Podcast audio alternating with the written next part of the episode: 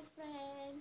This is my last podcast and it's about my opinion and talk about my online EP3 classes and lecturer.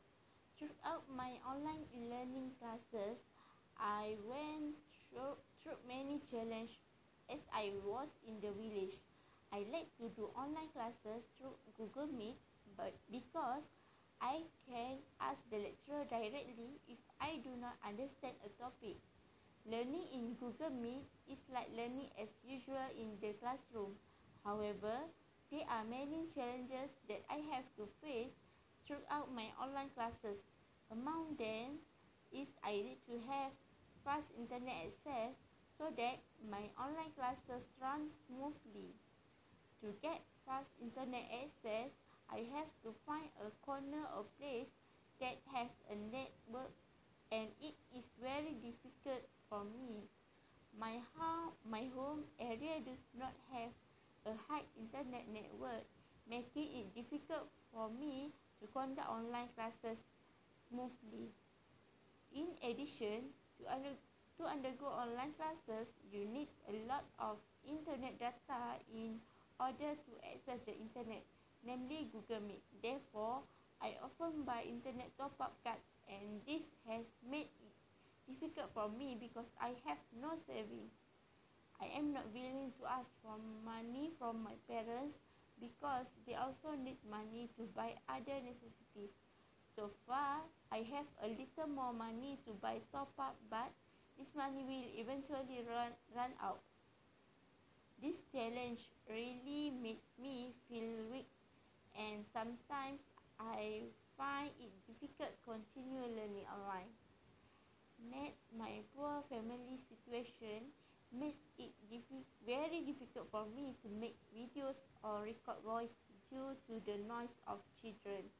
Every time I want to join an online class or make a video and voice recording, there is definitely a distraction from my siblings and nephew.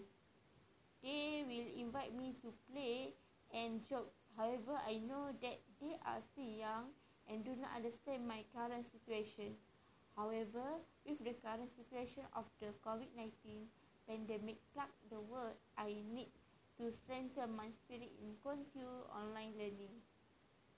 My suspicions did not stop there. I was test I was test again with my laptop broken. I had to borrow my sister's laptop and assignment. I really like making podcasts because it can further improve my English speaking skills. I am a shy person to speak in English, so having a podcast makes it easier for me to train. I enjoy recording voice in podcasts. Besides, I also like to record demo videos to make brownies. I have never made a cooking tutorial in English English version, so I feel very excited to produce the video. Moreover, I am very grateful to have a very good and understanding lecturer. That day, I was late to send the podcast due to low internet network, but the lecturer still gave me the op- opportunity to send the podcast. In addition, the lecturers also always, always provide guidance, guidance and provide information about assignments to us through WhatsApp groups. I am very grateful to be blessed with the best lecturer.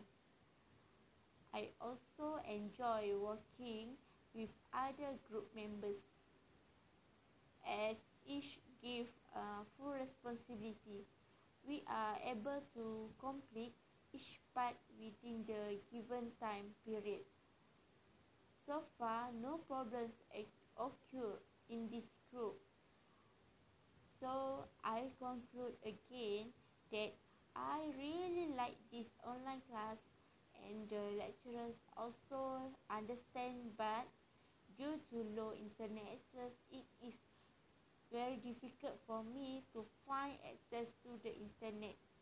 I cannot, sometimes I cannot back, sometimes I cannot wait to go back to OC and continue my learning and see my friends. Thank you, sir.